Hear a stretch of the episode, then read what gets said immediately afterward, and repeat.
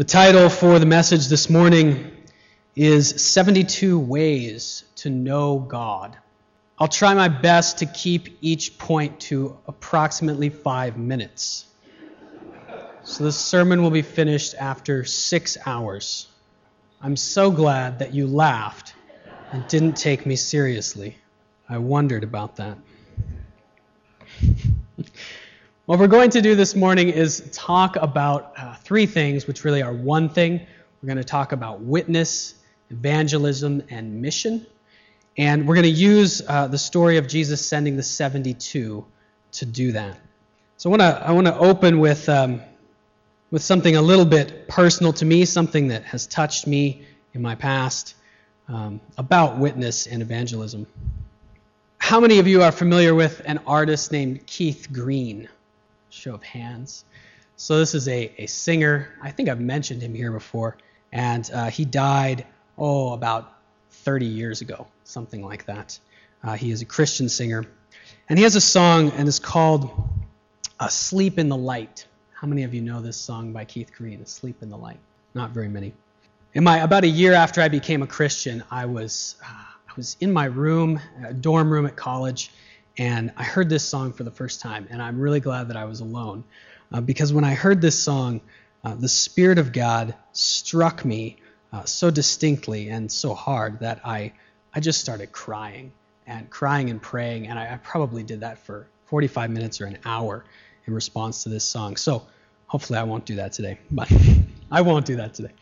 But I want, I want to read you some of the words to this song. And Keith Green is, is just a dramatic person. He, when he would sing this song, he would scream it out, and, and he almost sounded like he was begging people uh, when he would sing this song. Uh, but here are some of the words. It begins and it says, Do you see, do you see all the people sinking down? Don't you care? Don't you care? Are you going to let them drown?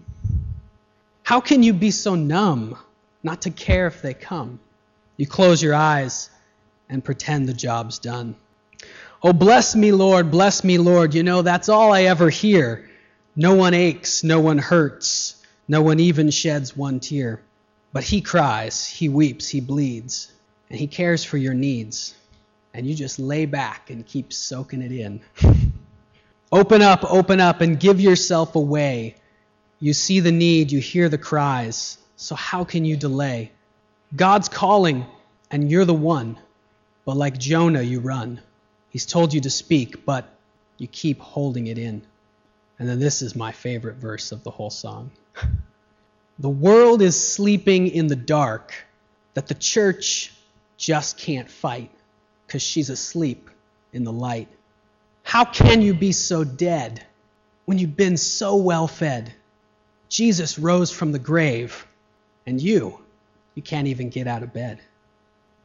Keith Green was a very intense person, and he he uh, started a, a Christian community, an alternative Christian community in Texas, and then he uh, died in a plane crash. Uh, I think he might even have been flying. I'm not sure, but um, great guy, and I encourage you to listen to that song if you have a chance.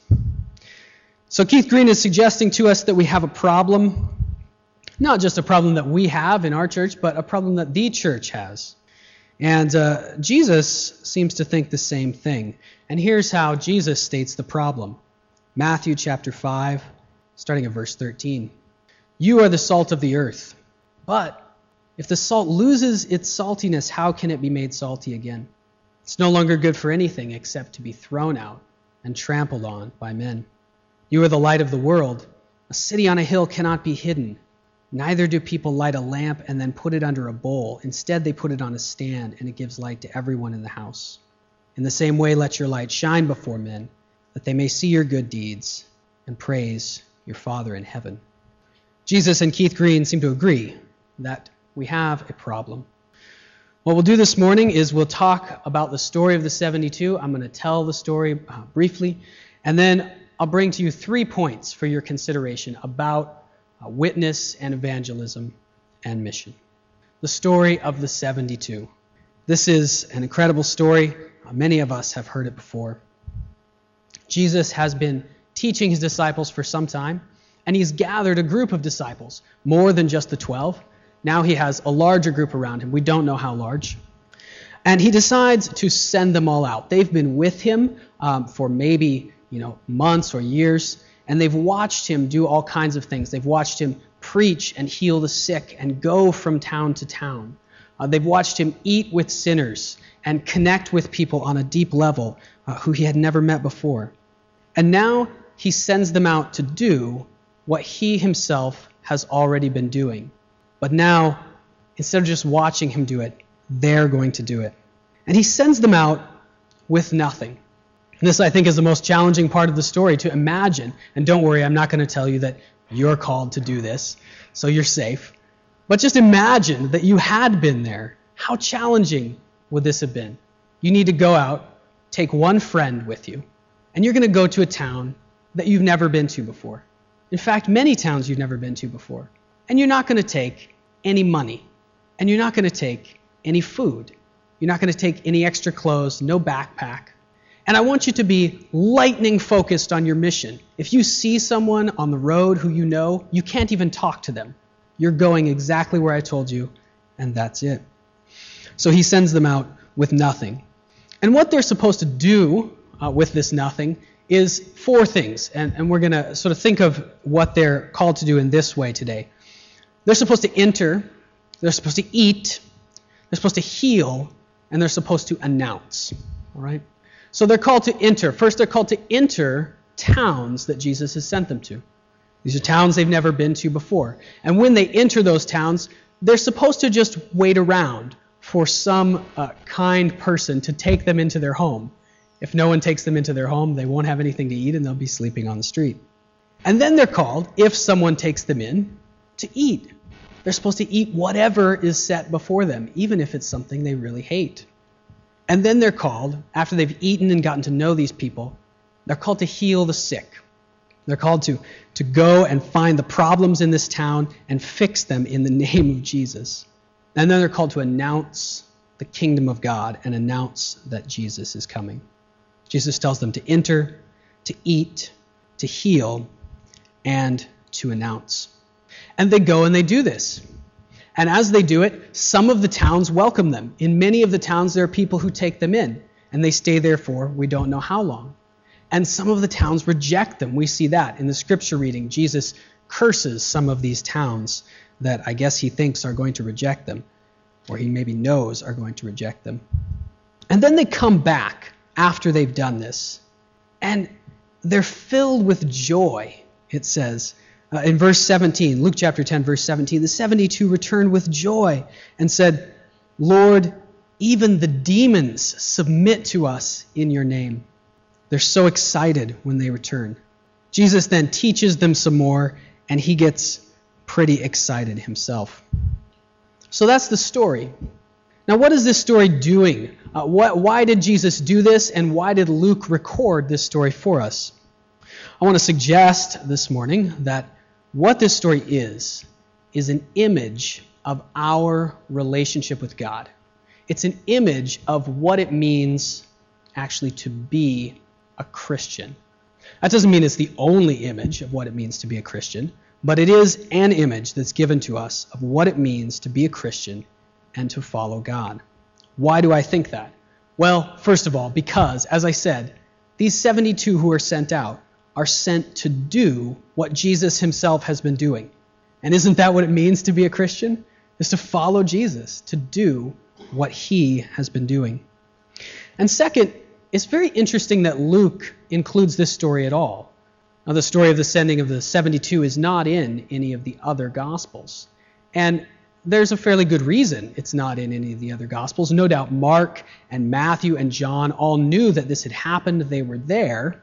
But this story is very similar to another story that's already been told the story of the sending out of the 12 apostles, right? This has actually happened in the Gospel of Luke in the chapter just before. Jesus sends out the 12 apostles, and even some of the words are the same. The 12 apostles are sent out with nothing. They're sent to do these things, to enter these towns, to heal the sick, and to announce the kingdom of God. So I think the other evangelists, the other people who wrote the Gospels, didn't think it was necessary to repeat this story. But Luke did. And why is that? I think that the reason Luke repeats this story is to tell us that this is something that is an image, an example for all Christians to follow.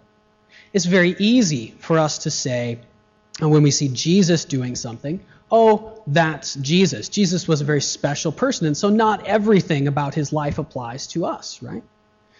And even if we look at the story of the sending of the 12, right? These were the 12 apostles, 12 special people who had a very particular calling from God. And so, is, does what they do apply to us? Is that something that we should do as well? Maybe, maybe not. But in this story, Luke shows, shows to us that it's not just the 12 who are called to do this, this, but it is the 72. A number very close to 70. In fact, if you look in your NIV, the footnote says that some manuscripts have the number 70, sending out the 70, the number of completion. This is the entire people of God at that time who are sent to do this.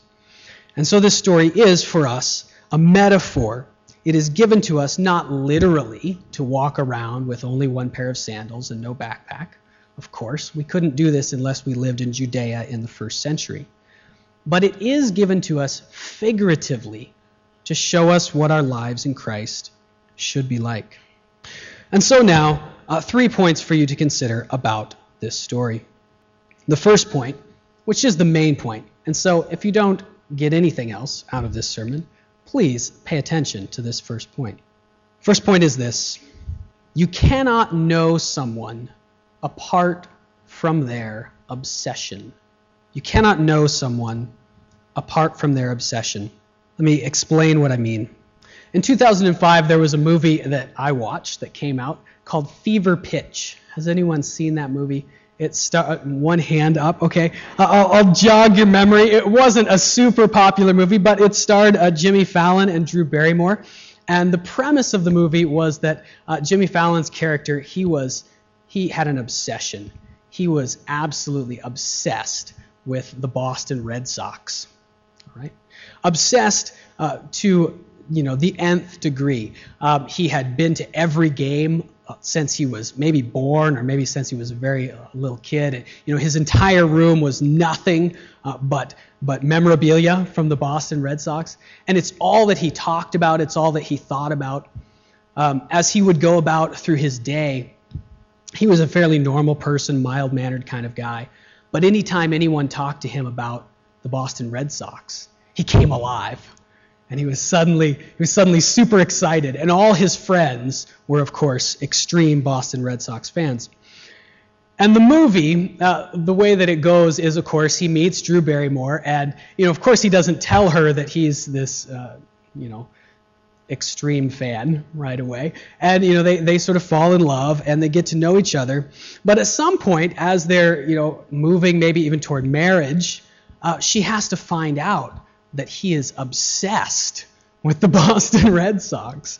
She has to find out. Of course, when she finds out, she at first thinks, you know, oh, maybe that's that's okay. You know, I, I like baseball okay. But then as she gets deeper and deeper into his obsessive life of the Boston Red Sox, um, she can't handle it and they get in a lot of fights. And it becomes clear that there's no way they can get married unless either he gives up this obsession or she joins in on the obsession. And of course, since it's a movie, what happens is at the end she joins his obsession. And the movie ends with them kissing, you know, like on the field with the Boston Red Sox, and they promise that they're going to name their children after some of the players. And things like this. Okay? So, this is an example I bring to you uh, to show you that if, if someone has an obsession, something they're really, really passionate about, you can know them and connect with them to a certain point if you don't share that obsession or passion. But there's a point that you can't go beyond. And God Himself has an obsession. He has one deep, driving passion. What is that obsession? God's obsession is to reclaim this lost world. All through the Bible, uh, we see this. Um, think about a few points here. Uh, God has been thinking about this particular thing, reclaiming this lost world, reclaiming you from sin and death. He has been thinking about it not just for a few years, not just since you were born, not just since the beginning of the world, but He's been thinking about this one thing, reclaiming the lost world, forever. I would call that obsessive. I would call that a passion. Jesus describes himself and God as the good shepherd the one who, even though he's got 99 sheep, is ready to just ditch them all and run after the one sheep who is lost. There are many other images like this we could show to show God's passion to go after what is lost and to go after this lost world. And then, of course, if someone has an obsession, if someone has a deep passion, they're willing to make huge sacrifices for it. They're willing to pay great price for it. Some of you who are obsessed with the Vancouver Canucks pay an incredible price to go and see a Vancouver Canucks game. I would never pay that much money. I'm not a sports guy. But God paid the price. What price did he pay for this obsession of his? It's over my head as you look up behind me. He paid the greatest price that could possibly be imagined paid the price of his one and only Son so that he could reclaim this lost world. God is consumed by this one obsession, this one passion to reclaim this lost world. And therefore, unless we share that passion, unless we share in that work, there is a point beyond which we can't know God more intimately than we do. Think about the story of the 72. Imagine the difference between their relationship with Jesus before they went on this mission trip and their relationship with him after. Before they went, it would be right to say that they knew Jesus. They lived with him, they saw what he did, they knew lots of things about him, and they had been learning from him. But when they're sent out on this trip, they gain an entirely new perspective on Jesus. Now, instead of just instead of just watching him do things, they're actually doing what he's been doing. They're having the same experiences. They, they have the same experience of awkwardly entering these towns where you don't know anyone and trying to you know, start up conversations or, or get invited to someone's house for dinner. I don't know how they did that. They have the same experience of sometimes being accepted and sometimes being rejected. They have the same experience as Jesus uh, of, of eating with these people and of healing, of being actually used by the Spirit of God to heal people. And then they have the same experience as Jesus of announcing the kingdom of God. And you can see what this does to them when they come back. As I said before, they're so full of joy. They're so excited to see Jesus after this, and, and they feel this connection with him, and you can see that he feels the same connection back with them. Their relationship has gone to a whole new level. Not only are they filled with joy, but if you look down at verse 21, Jesus uh, begins giving this, these prayers and almost this doxology. Um, verse 21, it says, At that time, Jesus, full of joy through the Holy Spirit. Jesus is so excited now that there's someone who shares this passion, who shares this one obsession that he and his Father have. This book uh, that I've got here, um, maybe more of you will know this than knew the movie or Keith Green, hopefully. This is a book called Knowing God, and it's by an author named J.I. Packer. How many of you are familiar with this book? Okay, great. This is a great, great book. This is a classic of, of Christian uh, literature in the 20th century. And um, if you have questions or, or, you wonder, what does it mean to know God? Um, can I, what does it mean to actually have a relationship with Him, not just say that? this is a great place to go and a great book to read. Um, the book is called Knowing God, and in the very uh, the very core of the book, then I would say is is uh, chapter three, which is also called Knowing God, knowing God and being known.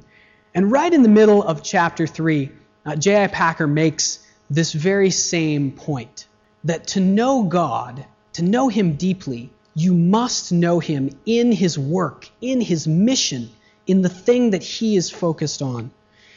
And uh, he has a very long section, but I'll just read a little bit for you. This is what he says, how he describes uh, knowing God. J.I. Packer says God is enlisting you as a colleague. It is a staggering thing, but it's true.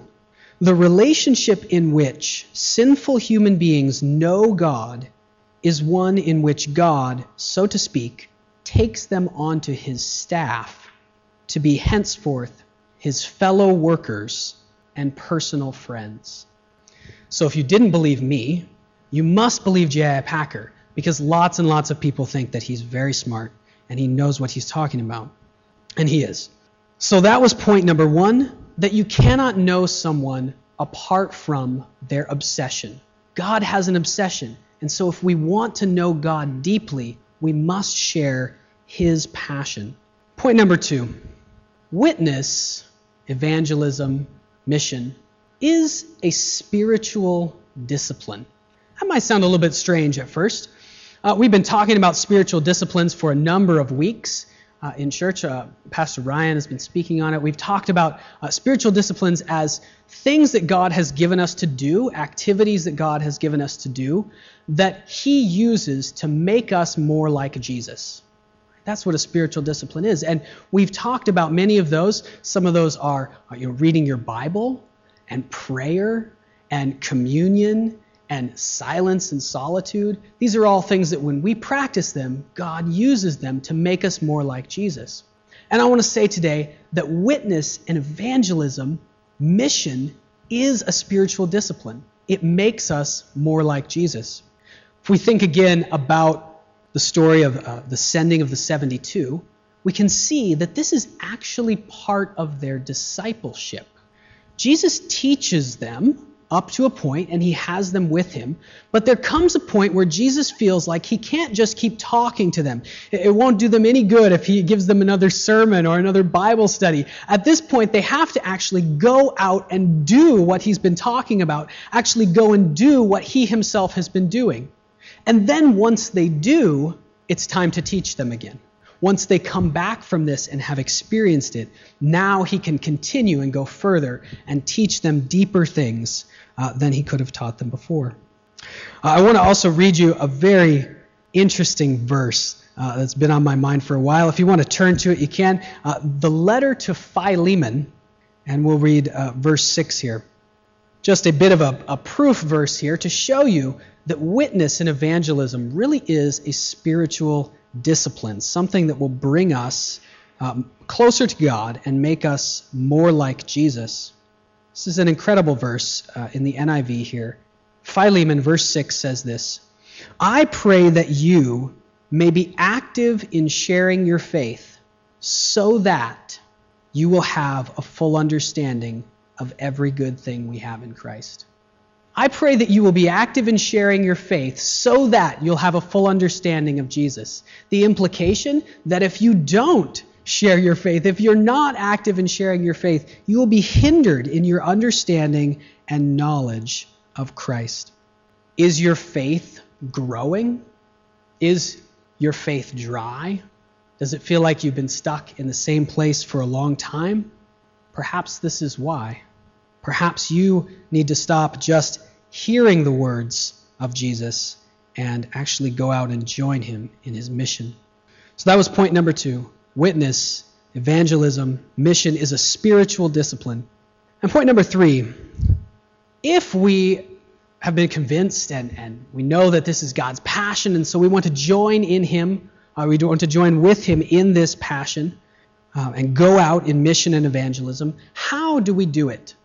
How should we think about it? And Jesus' answer to us in this section is that when we do mission, when we go out, we should go like lambs among wolves. That is his answer. What does that mean? It means that when we enter into God's mission, we are not the ones in a position of power. We are to go out powerless to a world that has all the power. Think about that image lambs among wolves.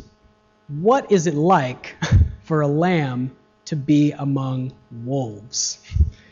If a lamb is with wolves, there's no hope for them, right? They cannot possibly save themselves. So, what does a lamb do? What do sheep do when the wolves come around? They're domesticated animals. They can't stop the wolf, they look for the shepherd. When sheep see the wolves, they look for the shepherd. And we can see that that's exactly what happens here. That's, in fact, the point of Jesus sending them out in such a powerless way to these towns and villages, is that they will look to Him because there's no other way they can succeed. When they go into these towns and they don't have any food and they don't have a place to stay, what do you think they're going to do? They're going to pray, right? And then someone comes along and invites them into their house. Um, they find when they go to these places that God has already been there ahead of them doing his work. That God has already prepared for them uh, these people, uh, these men of peace, these families of peace that they're able to stay with. And they are able to see that because they are in a position of powerlessness. This means a couple of things for us if we're going to go out in mission and do God's work. It means, I think, first of all, that mission and evangelism and witness is always going to be hard, awkward. It's always going to be outside of our comfort zone. It's never going to be us who have the great answers and the lowly peons who don't know Jesus and we impart our wisdom to them. Instead, it's going to be crossing boundaries that are very difficult for us to cross. But at the same time, it means that there's lots of things we don't need that sometimes we think we need if we're going to join in God's mission. It means that we don't need any special training. We don't need any special training to join God in His mission. We don't need uh, to be impressive to the people uh, that we're sent to. We don't need to be the great ones. We don't maybe even need a plan, although plans aren't bad. But what we need is just simply to look to God. So that then is our third point. That if we are going to go and do the work of God and go out in, and participate in his mission, how do we do it? We do it like lambs sent out among wolves. So, in this passage, Jesus has given us an image of what it means to be a Christian, what it means to live life for Him. God is obsessed with reclaiming the lost world. That is his consuming passion. And we can only know God deeply if we participate and share that passion. Witness and evangelism and mission are spiritual disciplines, things that will make us more like Jesus. And we want to be more like Jesus. How do we do it? It seems so difficult. We do it like lambs sent out among wolves.